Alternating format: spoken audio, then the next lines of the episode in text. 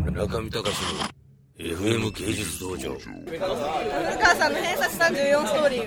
聞きたいい、ぜひ大いに語っていただいて、はい、ロンロンロングテイルって何ですかそうだったわかるわけねそれは浜野さんから説明してあげてくださいえロングテー偏ル差値は34に分かりやすく説明してくださいやっぱり結構難しいですねあの偏差値だって偏差値高い学校とか低い学校いっぱいあるじゃないですかこの辺が70えこっちが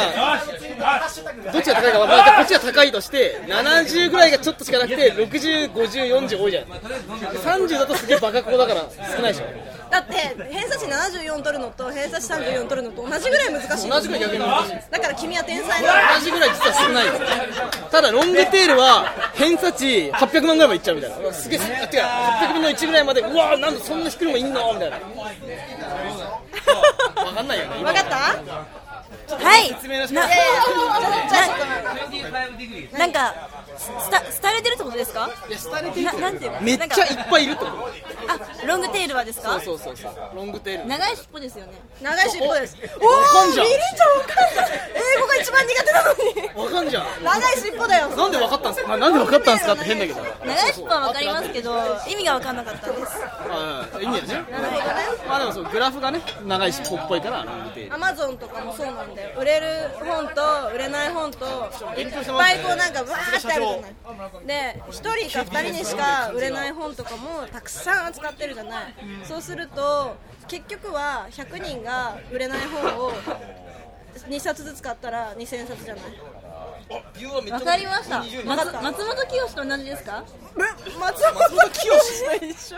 あ理解できなかったんだけどどういうこと松本清はいっぱい売ってるじゃないですかいっぱい売ってる商品なんかそれで売れるらしいんですよあそう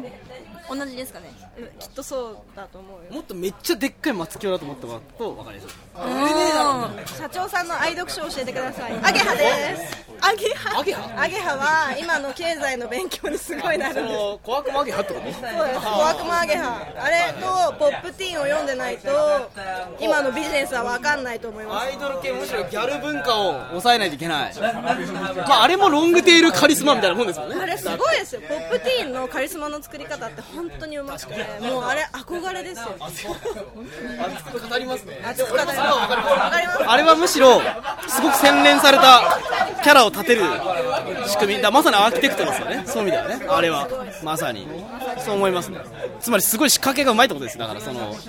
本当にちょっとした人たちをどうカリスマにしていくのかっていうのがすごい洗練されてるっていうか逆に分かんないから分かりますね見てないけどもちろん僕は普段は村上隆の FM 芸術道場